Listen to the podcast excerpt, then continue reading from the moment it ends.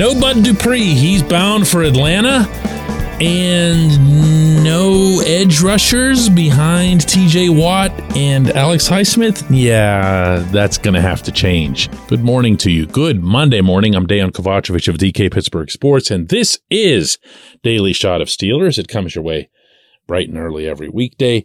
If you're into hockey and or baseball, I also offer daily shots of Penguins and Pirates where you found this. Bud goes to the Falcons for a year and five million. It turns out the Steelers only wanted Bud if he'd signed for multiple years. Bud is doing one of those prove it type of deals. He didn't want to go for it. He's with the Falcons. He can go and prove it at age 30. Okay, whatever. but the bottom line locally is that there still isn't a clear number three at edge rusher.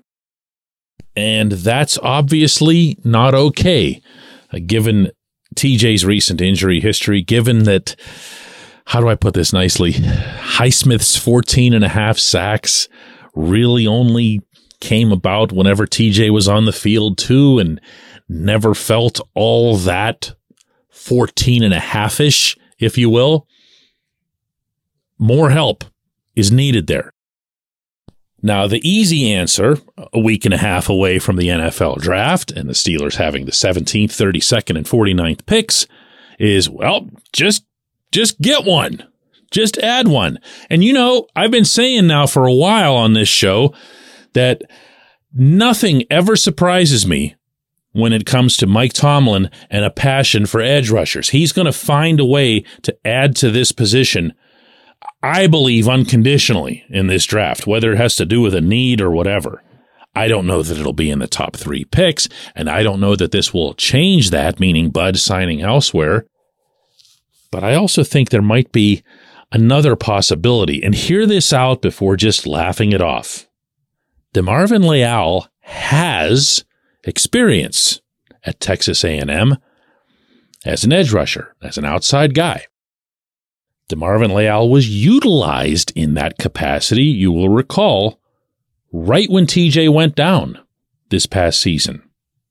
DeMarvin Leal was endorsed in that capacity by no less than Tomlin himself, who spoke glowingly not only of what Leal could bring from out there, but also of what he had done in that capacity while at Texas A&M.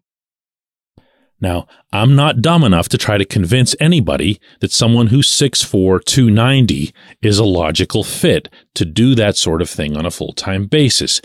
But I'm also not new enough to, you know, the whole life and civilization thing to not think that somebody could drop a few pounds. What can you expect at Point Park University in downtown Pittsburgh? Respect, Rigor, relevance. That's the Point Park Pledge. You'll be treated with respect while being challenged and supported academically to graduate with career ready, relevant skills. Visit pointpark.edu to learn more. Leal is known to not have the explosive step that you'd want from somebody at edge rusher. This is all stuff that you can look back at his draft bio and film and so forth and see that that was a common view of his potential. They knew that he had done edge rushing. They saw him as a much better fit for defensive end.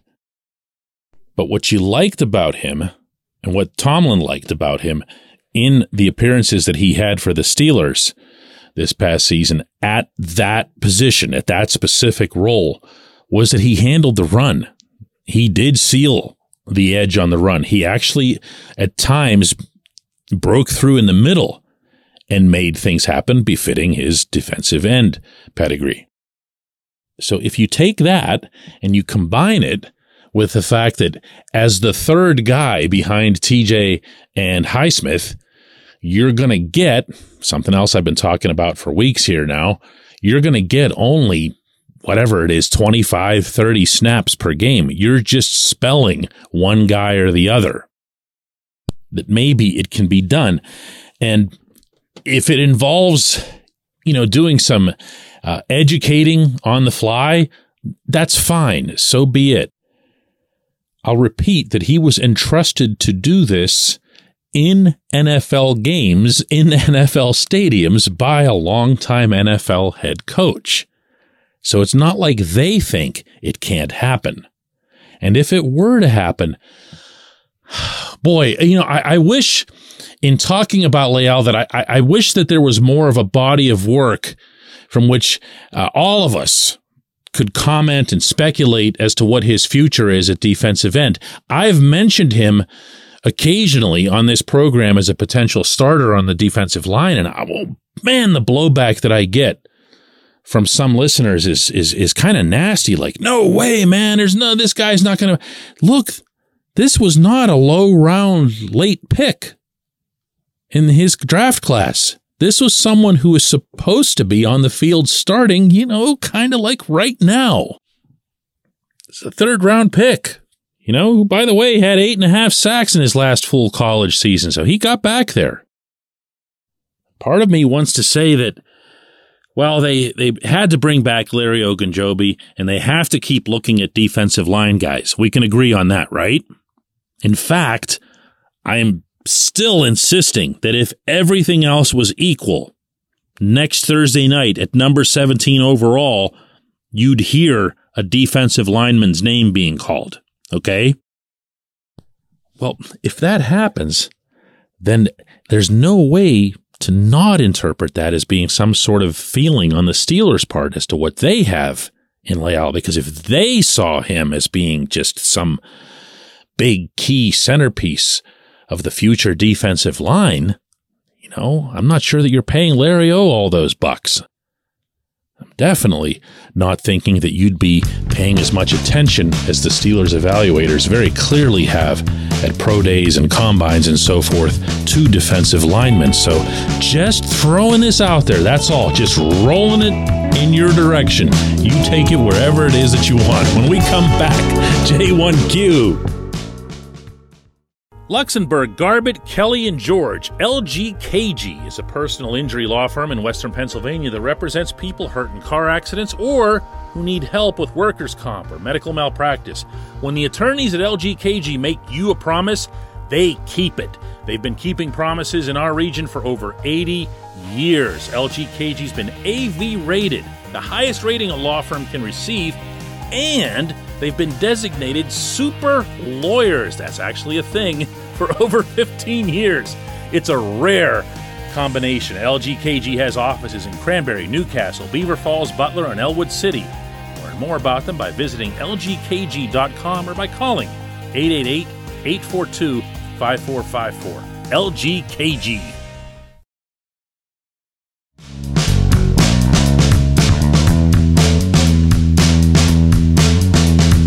Today's J1Q comes from Trey, who says, DK, I agree with a lot of what you say on your podcast. The only spot you haven't been mentioning that I feel the Steelers could possibly upgrade is center.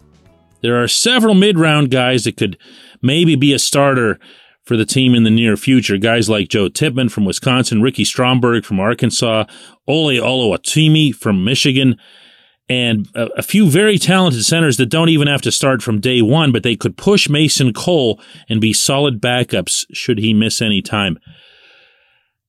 Trey, you are not the only one who has expressed something to this effect in communicating with me. There's some kind of a, I don't know if it's a minority or majority or whatever, but an undercurrent that center still is a position that needs to be taken to some other level. And, I understand that if you go back to last summer when Cole and James Daniels came in rapid succession in free agency, and it was like, oh, the first thought was, wow, thank God, no more Kendrick Green at center. Okay, that's great. Good start. Subtracting Green. Awesome. And then it was like, which guy is actually going to be the center?